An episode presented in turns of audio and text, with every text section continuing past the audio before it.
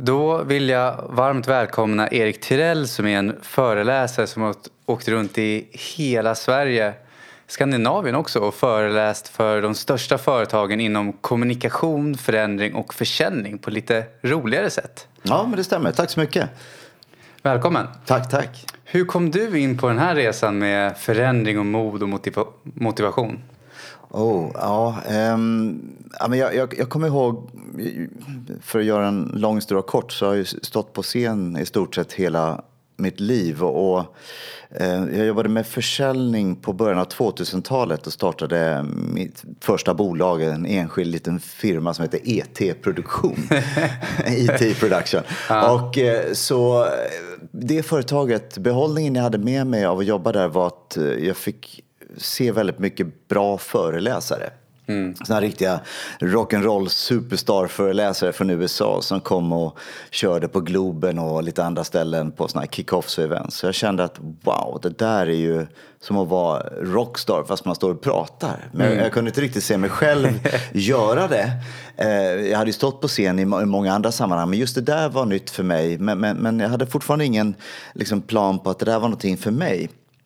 Men ju mer jag började jobba i det här bolaget fick jag göra lite såna här dreambuildings och ledarskapsträningar och kände väl att wow, det är kul att prata, det är kul att föreläsa liksom. Men jag hade fortfarande ingen tanke på det, utan jag jobbade vidare med andra saker tills en av mina bästa vänner, Henrik Mattsson, som hade jobbat som föreläsare i flera år, kontaktade mig och sa att ja, jag har lite bekymmer för jag har för mycket föreläsningar och skulle behöva lite hjälp med just konflikthantering. Det var en sån här utbildning för krogpersonal, ordningsvakter och även polis då, i konflikthantering. Och vi hade gått lite samma typer av utbildningar, hade båda lite skådespelarvana, så han visste att för just den här föreläsningen involverar ganska mycket rollspel också då, så man körde 3,5 timmar, varvade teori med praktik och rollspel. Så han frågade mig om jag ville hoppa in och köra några såna här föreläsningar, och det tog mig typ 3 sekunder, så bara ja. Och så lärde han mig den föreläsningen. Jag skapade mina egna stories naturligtvis och körde mina egna exempel. Och det var början på en väldigt lång rolig resa faktiskt. Var du nervös då, eller var liksom, kom det naturligt eller? Nej, man har mycket gratis som föreläsare om man har stått på scen förut länge. Och det har jag gjort. Jag har stått på scen sedan jag var 8 år gammal i olika sammanhang. Jag vet inte om jag hinner berätta min story sen. Men så när jag då ställde mig på scen och skulle föreläsa, så var det inte så olikt att egentligen stå och köra en musikal eller en showkväll på Wallmans. Bara det att istället för att sjunga så står man ju och håller låda. Problemet är att man har ingenting att luta sig mot som föreläsare. Man är väldigt ensam. Du har ju publiken att luta dig mot och bolla med och få energi ifrån, men du har ingen musik. Som på Wallmans när man körde där, så har man ju alltid musiken som låter likadant varje kväll. Och har du en lite sämre dag eller sämre kväll sådär, kanske känner lite hes eller lite hängig, så vet du alltid att du har musiken att luta dig på, du kan få energi av den.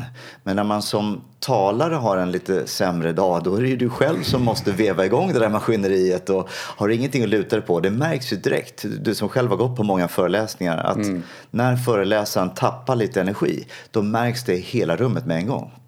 Det var en utmaning, men många föreläsare måste ju lära sig att ta scenen. De har kanske ett väldigt bra budskap, men kanske inte har retoriken eller förmågan att fånga en publik och skapa energi, skapa magi i rummet.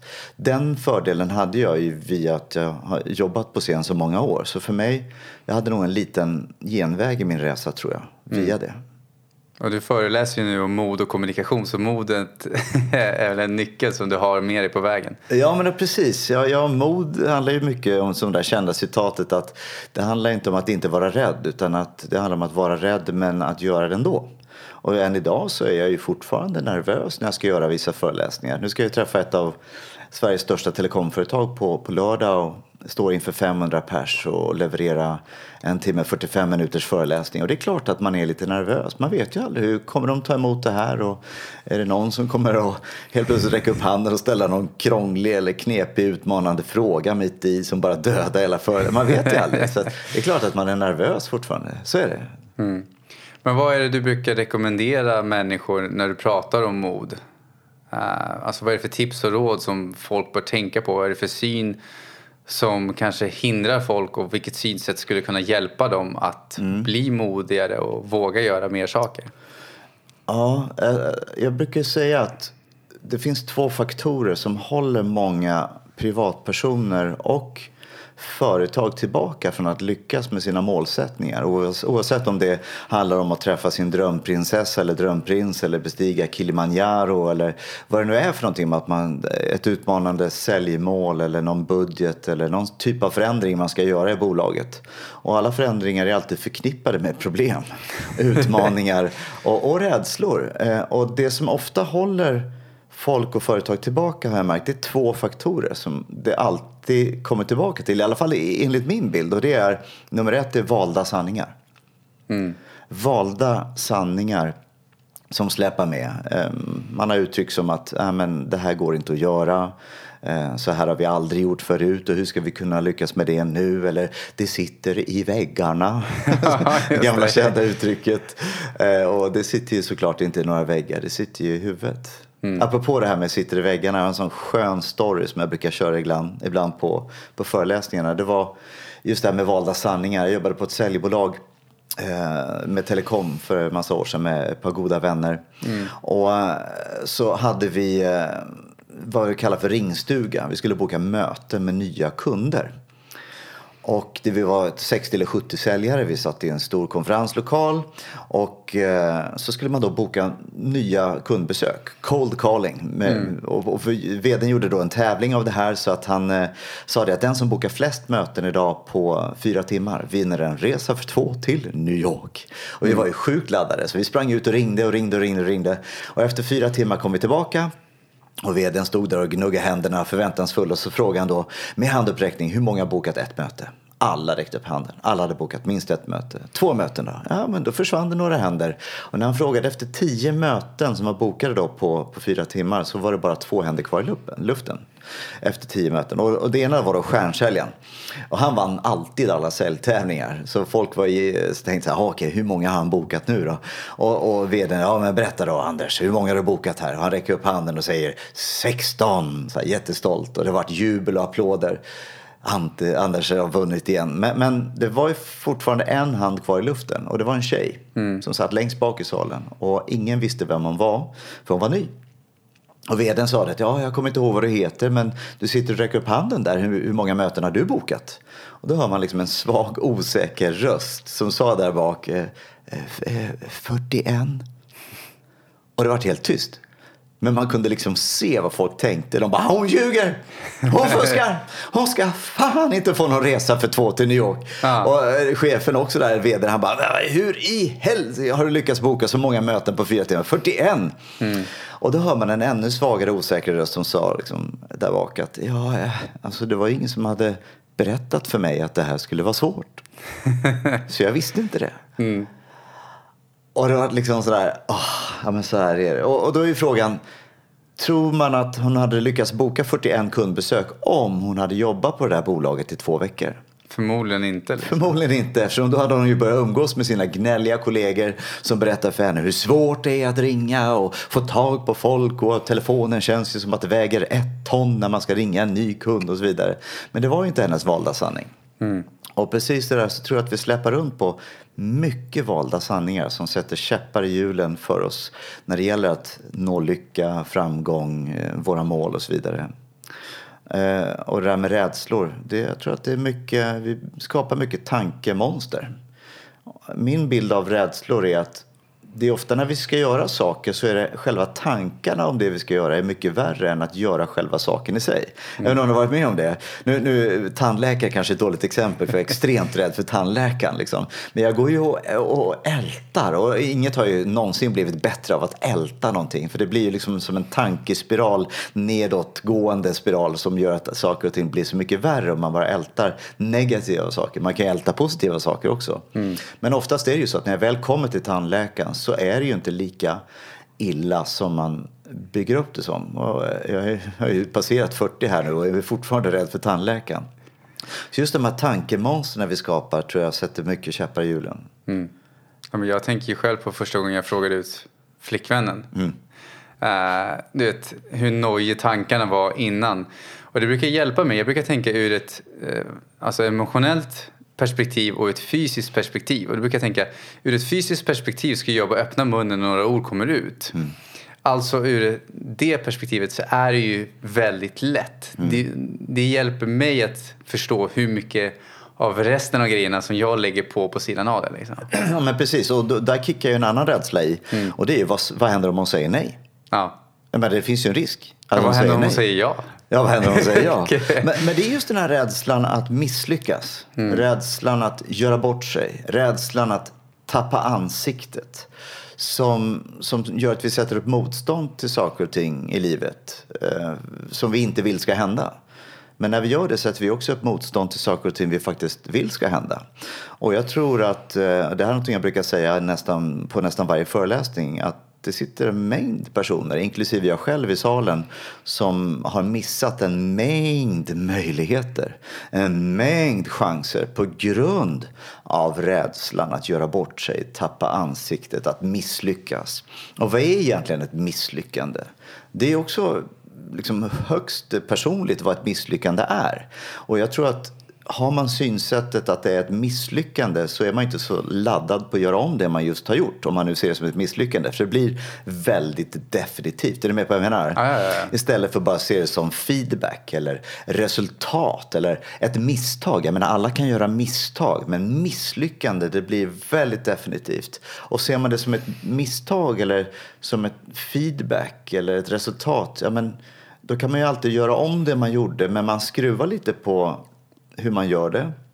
Kanske hitta lite verktyg. Kanske kan man träna på det. Och så blir man bättre och får nya resultat. Mm. Och kanske fortfarande är det inte det resultatet du vill ha. Men att man fortsätter att kämpa med det här. Jag brukar berätta en ganska rolig story om det på mina föreläsningar. Det tar lite för lång tid här idag.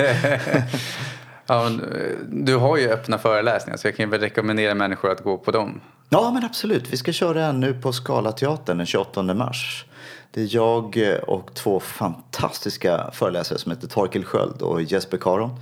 Så vi kör ett litet koncept som vi kallar för 3 talande vänner. Mm. Och vi är verkligen jättetajta vänner. Vi är ett litet, som Jesper brukar säga, ett power team. Vi har hittat varandra. Och som av en slump så är vi liksom alla tre väldigt duktiga föreläsare. Men vi älskar att umgås med varandra. För jag tror att det är också en av hemligheterna till framgång, att man har sitt power team, att man har vänner som stöttar en, som man kan lita på. Jag brukar säga att vänskap har 3 cirklar. Man har den inre cirkeln av vänskap som är de här människorna som man verkligen kan lita på, som man kan ringa mitt i natten och man vet att de kommer inte bli arga. Har jag ett problem så kommer de hjälpa mig med det. Mm. Och så man kan berätta allting i förtroende till. Sen har man den mellancirkeln som är de här vännerna som man gärna träffar och umgås med. Men man kanske inte träffar dem särskilt ofta eller det är inte de man hörs med varje vecka. Även den inre cirkeln kan ju vara vänner som man kanske hörs med en gång i halvåret. Men man är det känns alltid som att det har inte gått någon tid, är du med på vad jag menar? Nej, och sen har man den yttre cirkeln, de som är lite det här ytliga kontakter, Facebook-vänner som man skriver ett grattis till när de fyller år, eller man likar varandras bilder och slänger någon kommentar och sådär. Och vi tre då, Torkel och Jesper och jag, vi har då ett koncept som heter 3 talande vänner, och så har vi fantastiska Titti Schultz som är moderator. Hon vann faktiskt pris här för årets moderator. Grattis Titti. Ja, grattis. Hade de varit här hade så vi åker runt och kör en liten turné runt i landet och vill veta mer vad det finns. Det kanske finns någon länk. Jag kan lämna en länk i beskrivningen. Men du kan även gå in på eriktyrell.se. Precis, www.eriktyrell.se. Där finns mer info. Och vi kör Scala Teatern nu på den 28 mars på kvällen där. Det är öppna föreläsningar. Sen kommer jag boka in fler här under våren. Mm. Men när vi kom in på, för du sa att det var två saker. Det ena är sanningar och det andra är rädslor som hindrar oss när det gäller mod. Ja, det var bra så att jag sammanfattar det. Mm. Men när det kommer till kommunikation, vad tror du är för- och nackdelar där? Eller? Alltså, den här podden heter ju Lyckopodden. Jag tycker det är ett bra namn. Och jag snubblade faktiskt över lite forskning för inte så länge sedan. Som gav mig en sån här riktig aha-upplevelse. Jag har ändå pratat och föreläst om kommunikation i 11 år utan att veta om det här. Men någonstans har jag väl känt det på ett undermedvetet plan.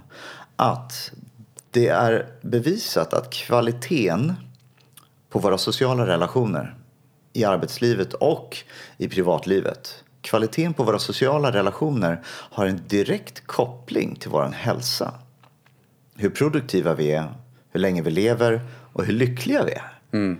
Så att slipa på sin kommunikativa förmåga, förmågan att skapa givande relationer med andra människor, privat och i jobbet, har alltså en direkt koppling då till hur länge vi lever, hur produktiva vi är och hur glada och lyckliga vi är. Men det kan jag förstå. Jag tänker ju bara på mig själv. Det är den här boken Hur du vinner vänner och påverkar din omgivning. Mm-hmm. Oh my goodness vad den har gjort livet lättare för mig. Jag läste den 4 gånger faktiskt.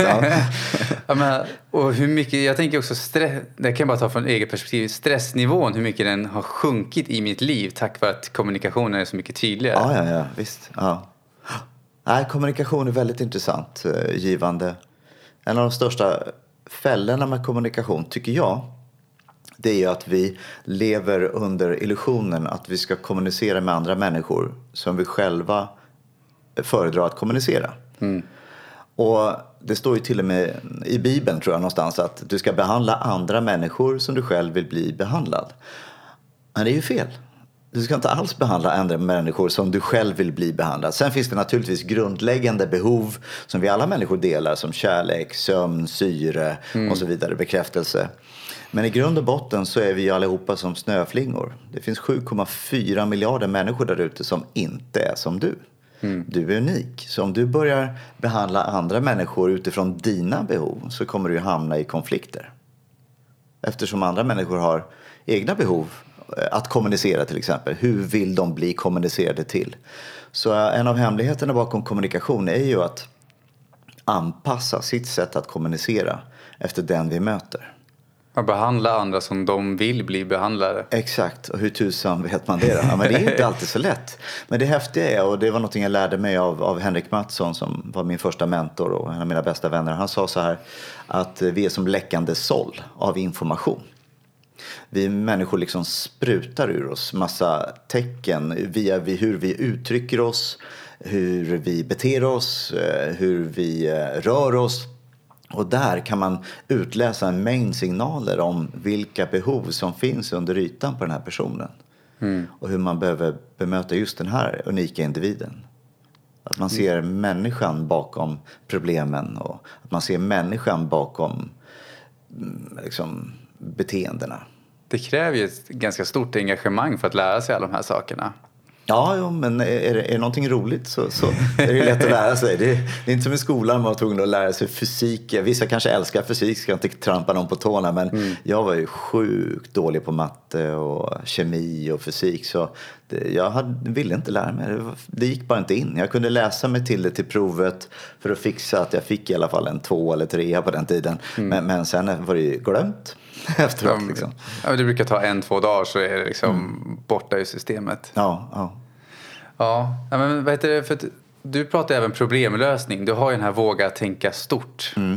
Jag vet inte om problemlösning om de hör ihop. Jag har inte sett just den föreläsningen. Men... Ja, men det är lite problemlösning i det. Och det är mycket inställningen till problem. Att problem är ju ett sätt att växa. Och egentligen ska vi vara tacksamma för att vi har problem. För det betyder ju att du lever. Om man inte har några problem, då är det liksom som flatline. Beep, liksom fram med paddlarna, clear. Så att alla människor kommer alltid ha problem. Det är en del av livet. Och jag tror att det var Brian Tracy som sa det, att problem är som en gåva. Inslaget i ett krångligt papper. Först måste man ta sig igenom den här rosetten, riva upp det här pappret. Men när man väl tar sig energin och tiden att göra det, så finns ju gåvan där inne. Och det är ju utveckling du får av att lösa problem. Och jag läste någonstans att ordet problem kommer från latin och betyder förelösning. Ja, problem. Ja, precis. Problemus eller något sånt där. Ja. Förelösning. Så egentligen finns det ju inga problem. Utan det finns bara tillstånd som är förelösning. Mm. Jag kommer ihåg på det här säljbolaget jag jobbade på, så var det liksom bannlyst att använda ordet problem efter det här. Så vi fick gå runt så här. Du chefen, jag har en liten förelösning här. Kan du hjälpa mig med den? Men bara den energin gör det ju helt annorlunda när du bemöter någonting. Precis, så att man inte gör det övermäktigt. Man skapar, som jag säger, tankemonster. Och hur man angriper problem och tänka utanför den berömda boxen. Som vissa ifrågasätter, finns det ens en box, så borde man inte bara tänka boxen helt. Men en box måste ju ha ramverk för hur saker och ting ska fungera. Annars vore ju till exempel kaos i trafiken om vi inte hade några trafikregler. Mm.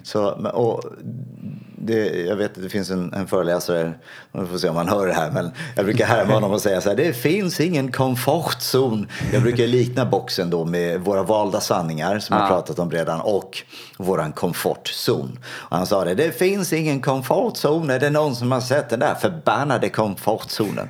Ja, men det är klart att ingen har sett komfortzonen, men den känns. Mm. Och det är ju så fort vi gör nya obekväma saker som vi aldrig har testat förut. Alltså jag menar, träning. Det gör ont att träna. Vi måste utanför komfortzonen för att utvecklas. Och det är meningen att det ska göra ont. För det är då vi bryter ner muskelcellerna. Och att de får bygga upp sig och så vi blir snabbare, starkare och bättre. Och precis så är det med hjärnan också. Att när vi angriper problem och gör saker vi inte är vana vid. Och förändring innebär ju att vi gör saker vi inte är vana vid. Det är läskigt och det kan till och med göra lite ont och det kan vara läskigt. Men när vi gör det så utvecklas vi. Vi växer med uppgiften. Ja, men själv brukar jag se det som att de flesta har en rädsla. Och jag själv inkluderar många gånger där. Att vara förvirrad. Just det här tillståndet när du påbörjar någonting nytt. Vi pratade om videoredigeringar precis innan. Ja. Just när man börjar, då har man ju ingen aning. Mm. Och då är det ju inte så kul. Men jag brukar själv föreställa mig, det är som när vi lär oss cykla. Mm. Att det är klart det inte var kul att lära sig cykla alla gånger. Och det slå i anklarna och trilla och behöva stödhjul och någon som håller i. Mm. Men vilken frihet var det inte sen när det satt den där dagen liksom. Ja. Det var inte så att din pappa sa till dig att Fredrik, om du inte klarar det här på fjärde försöket, då skiter vi it. Du kan hoppa över och lära gå också. Liksom. Och det är precis det som är grejen. Att det är klart att det tar tid att lära sig cykla. Och att man inte får vara rädd att trilla. Det viktiga är att resa sig upp och fortsätta. Och det är återigen det här med misslyckande, att vi inte ger upp. Utan vi fortsätter att ges på det. Och kanske skruva på det och testa lite nya vägar att gå. Mm. Men också det här att cykla är någonting de flesta kan, eller det är en sanning som vi har i samhället att de flesta borde kunna cykla. Därför får man ju mer Anna kanske stöd till att lära sig de sakerna, men det finns ju även andra sanningar som, om vi vill bryta oss loss från dem, där kulturen kanske inte alls har det, och då får vi bryta oss igenom dem själva, och det kan vara en större utmaning. Ja, pionjärer inom olika områden. Det är nog inte så lätt att vara annorlunda. Det måste jag nog säga. Min story är, jag växte upp på Söder i Stockholm med mamma som var konstnär. Fantastisk konstnär. Men hon var ju väldigt fattig. För hon hade inte förmågan att sälja sin konst. Utan hon var en av de här konstnärssjälarna som tyckte kanske att försäljning och pengar var lite fult. Men det resulterade i att vi hade ju knappt några pengar hemma. Och det var tufft. Jag växte upp, jag kommer ihåg flera gånger i veckan, så på matbordet stod det riven potatis med lite smält ost och lök och örtsalt. Det var jag fick käka 3-4 gånger i veckan, för mamma hade inte råd att betala ordentlig mat. Och det blev också en så här starkt minne att vi var hos socialen, kommer jag ihåg. Min mamma satt där framför den här socialkvinnan och grät och skämdes för att hon inte hade råd att betala hyran och kläder. Så jag hade konstiga kläder och dessutom var ju mina intressen när jag var liten, det var ju teater och dans. Det var min grej. Och det här varit lite jobbigt för alla i skolan var ju fotbollsentusiaster, speciellt i min klass. Alla spelade fotboll. Och de sa ju att fan Erik, ska du inte följa med och spela fotboll istället för att hålla på med bögdans som de sa. Mm. Och jag vill ju passa in. Jag menar, jag var 8-9 år. Det är klart att jag vill passa in och vara som alla andra. Så jag följde med på fotboll. Men jag tyckte inte alls det var kul. Och jag fick ju sitta på bänken hela tiden. För jag var ju jättedålig. Så jag gav ju upp det där och återgick till det jag brann för. Och för dansen och teatern var så viktig för mig. Och jag var annorlunda. Jag dansade och gick på teater. Hade konstiga kläder, second hand-kläder. Och jag kommer ihåg en dag så reste sig en av tjejerna mitt under en lektion. Katarina Södra, 5D. Reser sig upp och går till läraren och säger, får vi göra den där grejen nu? Och läraren säger ja. Och fortfarande kan jag inte förstå hur det gick till. Men han säger ja. Och så tar hon med sig alla tjejerna ut i korridoren och ber mig komma ut dit. Och de sätter mig på en stol framför de här tjejerna. Och så börjar de veckla ut en lista. Och det är en ganska lång lista med saker som de börjar läsa upp för mig. Och det är allt de ogillar med mig. Allt som är fel med mig. Om att jag har fula kläder. Att jag är en cp-tönt som dansar. Att jag håller på med teater och att jag är ful. Du vet, en lång, lång lista. De bara avrättar mig totalt. Och jag bara sitter där, helt stum. Och bara lyssnar. Och är så sårad och chockad. Och efter den dagen så blev jag utfryst i klassen. Helt utfryst. Eftersom tjejerna fick med sig killarna på det här också. Tjejerna sa till killarna att om ni ens pratar med Erik eller leker med Erik i skolan eller efter skolan så kommer inte ni få vara med i vårt gäng. Så jag var helt ensam. Känslan av att behöva gå till skolan och ont i magen varje dag. Efter en söndag. Att inte våga räcka upp handen i klassen utan att man fick utstå massa arga eller elaka saker, lappar som kastades på mig och elaka blickar. Jag gömde mig på toaletterna i pausen, rasterna för att slippa stå med folk, med mina klasskamrater innan jag skulle in på klassen, på lektionen. Och det här pågick ganska länge.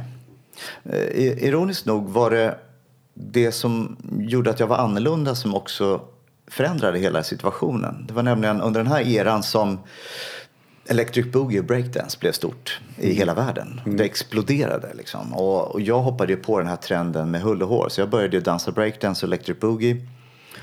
Och jag kommer ihåg att jag gick en dansklass i electric boogie på en fritidsgård på Söder. Och där var det ett gäng äldre killar som faktiskt gick i min skola. De var 2-3 år äldre. Och de dansade då i samma klass som jag. Och vi började träna ihop efter lektionerna. Och började träna. Och de brydde sig liksom inte om hur jag såg ut. Vilka kläder jag hade på mig. Eller vem jag var. Utan det enda som var viktigt för dem var att jag kunde dansa. Och att jag var bra på det. Så vi började dansa ihop. Och de här killarna blev kända i hela Stockholm för sin dans. Det fanns ingen i Stockholm som inte visste vilka de här killarna var. Och jag fick vara med dem. Och helt plötsligt så, som över en natt, så slutade folk att kalla mig för CP-tönten som dansar. Istället så blev jag den lilla coola killen som dansar. Och helt plötsligt ville alla i min klass vara vän med mig. Och alla de här elakheterna de hade gjort mot mig under så lång tid, det hade de helt glömt bort. Hur kändes den förändringen? Jag var så glad och lycklig. Jag släppte det här ganska snabbt, för att helt plötsligt så vart jag accepterad. Så att vara annorlunda, att våga sticka ut och göra, för att komma tillbaka till varför jag drar den här storyn, att våga vara annorlunda och göra andra saker än vad andra gör för att skapa sin egen lycka, sin egen väg, det är inte alltid så lätt. Men den här storyn, den var så bra för mig. För jag tror att i allt negativt som händer finns det alltid någonting bra med allt som händer. Hur jobbigt saker och ting än är, så finns det alltid någonting bra med det här. För det här gjorde ju att jag blev ännu mer fokuserad på att skapa mig ett liv på scenen. Och så blev det ju. Jag har ju stått på scen sedan dess i olika former. I shower, musikaler, turnerat runt med en popstjärna runt i världen som tog mig till Kazakstan. Hur många känner en som har varit i Kazakstan liksom? Ja, det är inte många. Nej, och där stod vi på scen inför 80 000 pers. Helt fantastiskt. Och jag tror att mycket av den drivkraften skapades när jag var mobbad för att jag var annorlunda. Det gjorde mig bara ännu mer fokuserad på att jag ska lyckas med det här. Så att vara annorlunda är inte alltid så lätt. Men jag vet med handen på hjärtat att det kan vara värt det. Det är fantastiskt. Och så jag gillar att du kunde släppa det så lätt när det gick vidare hela liksom.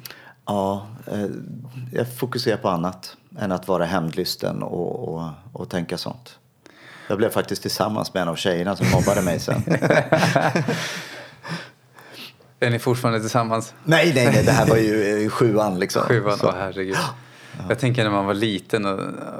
Tänk vad lite jag visste om världen. Och jag var själv mobbad. Men jag hade utfrysningar och det ena och det andra. Och jag brukar tänka ibland att förmågan att jag inte fick passa in gjorde ju att jag var tvungen att utveckla mitt eget sätt. Mm. Att våga stå på egna ben för att jag kunde liksom inte förlita mig på de andra på samma sätt. Liksom. Mm. Och en av hemligheterna tror jag bakom att våga, att ha mod och bearbeta rädslor, det handlar om mental styrka tycker jag. Och någonting som verkligen har hjälpt mig under många år är att jobba med mental träning, mental styrketräning. Jag gick någon kurs för en del år sedan hos Lars-Erik och Elena Unestål i Örebro där på Skandinaviska ledarskolan tror jag att det hette då, och kom i kontakt med mental träning. Jag undrar hur många gånger jag har lyssnat på honom. Ja. Sätt dig ner. men det som hände var att jag fastnade verkligen för det där och insåg hur bra det var på ett personligt plan att jobba med mental förberedelse, mental träning. Det är någonting jag gör varje dag. Innan varenda föreläsning så går jag undan. Jag vill inte sitta bland folk utan eller gå och mingla med människor. Jag är mycket sådär, gå undan, låsa in mig på toaletten och så gör jag mental träning. Ställer mig och rabblar för mig själv allt positivt som jag vill ska hända under den här föreläsningen. Om hur bra jag är, hur stark jag är, hur bra det här kommer gå, hur duktig jag är. Visualiserar och skapar målbilder för mig själv varenda gång jag ska föreläsa. Så att jag dammsög marknaden under ganska lång tid på bra mentala träningar. Och hittade mycket bra mentala träningar. Men det var alltid saker jag ogillade med en del av dem. Och så fanns det bra saker med andra mentala träningar. Jag tänkte så här, kan man skapa det optimala träningsprogrammet? Kan man inte hitta något som funkar i alla lägen? Och det gjorde att jag faktiskt då började knåpa på en egen mental träning. Så det jag gjorde var att jag gick ut och skickade en fråga till 60 föreläsare. Jag intervjuade och mejlade 60 föreläsare, både svenska och internationella. Frågan jag ställde var, vilka 3 budskap eller vilka 3 mantran har betytt mest för dig i livet? Och så tog det ganska lång tid innan jag fick svar från alla. Det tog ett år. Men jag fick så fantastiska svar. Och de här svaren då skrev jag ett manus och så tog jag det jag gillade från alla de här olika mentala träningarna och så paketerade jag ihop det och spelade då in i studio en egen mental träning som heter mental träning och avslappning med personligt ledarskap. Och den har jag sålt på mina föreläsningar under ganska lång tid, fått enormt fin respons på den. Och nu finns den också då på Storytel, Adlibris och Bookbeat och vad heter Nextory också. Nextory också. Vi har ju ett samarbete med Nextory, så för de som lyssnar på det här som vill ta del av Eriks mentala träningar så gå in på lyckopodden.se/tips och då får du använda Nextory gratis i 30 dagar. Som tar en del av det. Ja, men testa det. Jag använder ju själv mentala träningar just för att jag har märkt många människor har ofta eller framförallt även för mig själv, jag hade så negativ bild av saker så lösningen var att skapa en positiv bild av vad vi vill ha. Och då behöver vi ofta mental träning eller verktyg för att komma dit. Vad tror du som gör att vi, om vi inte har den träningen, per automatik hamnar i den negativa spåran? Ja, men hjärnan är ju ganska skeptisk av naturen. Mm. Alltså, för att förklara det så måste man nästan titta tillbaka på var vi kommer ifrån. Och vi sprang runt på savannen för tusentals år sedan där det var massa saker som ville döda oss överallt och det fanns farliga stammar. Så det var bra att vara negativ och skeptisk, för det var så vi överlevde. Men världen har ju förändrats ganska mycket sedan dess. Det är fortfarande saker som finns runt oss som är farliga, men inte alls i samma utsträckning som på den tiden. Men grejen är att våra hjärnor har inte förändrats särskilt mycket, så vi har fortfarande kvar den här lite skeptiska, negativa hjärnan. Det är i alla fall så som jag har förstått det. Och majoriteten av våra tankar är oftast ganska negativa. Och då handlar det om att försöka mata den positiva vargen, som den här kända storyn. Har du hört den? Jag har hört den, men du kanske kan dra den. Ja, men det är en av mina favoritstories. Det är indianhövdingen som sitter vid lägerelden och berättar för sina två barnbarn om hemligheten bakom människans fall eller framgång. Och han säger att varje människa har två vargar i sig som slåss. Två vargar som slåss, och det är den positiva vargen och den negativa vargen. Den här negativa vargen som alltid hittar någonting att gnälla på, någonting att klaga på. Jag tror att vi alla har sådana människor i vår närhet. Sådana här gnällspikar som suger energi. Och oavsett hur bra saker det är så hittar de alltid någonting att gnälla på. Liksom. Var det inte härlig mat idag? Det var väl gott? Nej, jag tyckte det var lite salt. Det är som startkablar. Det var någon som liknade vid startkablar. Som människor som har inopererade startkablar i bröstvårtorna. Och så letar de efter folk med bra energi. Och när de hittar en sån människa så bara... hakar de fast de här startkablarna och suger ur en all energi som man bara har. Och man blir skittrött av att umgås med en sån människa. Den negativa vargen. Och så har vi då den positiva vargen som alltid försöker hitta det som är bra med allting. Som jag sa, att oavsett hur dåligt saker är så finns det alltid någonting bra med det. Jag tror att alla träffar sådana människor. Ja, så livsglada människor som aldrig ser någonting negativt. Jag hade en kille när jag jobbade på Golden Hits som hette Niklas. Och han var en hejare på att sjunga, men han var inte så bra på att servera. Och så hade vi ett långbord ihop och så skulle ut med desserter i en gång då, mellan alla de här ryggarna där folk satt där i långborden. Och desserten var... vaniljglass på bädd av hallonsås. Och han tog då 4 tallrikar varje hand, och när han då gick längs bordet där mellan folks ryggar så var han lite fascinerad av den som stod på scen, så han såg inte riktigt vad han gjorde med händerna, så han råkade nu tippa tallrikarna och hällde nu hallonsås på 60 personers kostymer och balklänningar och fina klänningar. Och det var ju ramaskri. Folk bara skrek: hallonsås på ryggen! Och folk var så här, det var den dyraste kemtvättsräkningen i Golden Hits historia. Jag kan tänka mig den. Ja, chefen var så arg. Och så kommer då Niklas in i serveringsgången i köket. Bara... Och chefen bara, vad garvar åt? Det är inget roligt med det här. Han bara, nej jag vet inte, så roligt nu, men det kommer att bli roligt sen. Så här, otroligt positiv människa. Så den positiva vargen. Och då säger då det ena barnbarnet till indianhövdingen där, att vilken av vargarna kommer att vinna om de nu slåss? Och då säger indianhövdingen, mycket bra fråga. Svaret är enkelt. Den du matar. Så en mycket bra fråga att ställa sig själv i varje given situation är ju då, vilken av vargarna matar jag just nu? Jag får tacka för idag och avsluta med den frågan. Och tacka även dig som lyssnade och önska en fantastisk dag. Tack så mycket, tack för att jag fick komma hit. Tack så mycket, hej hej. Hej då.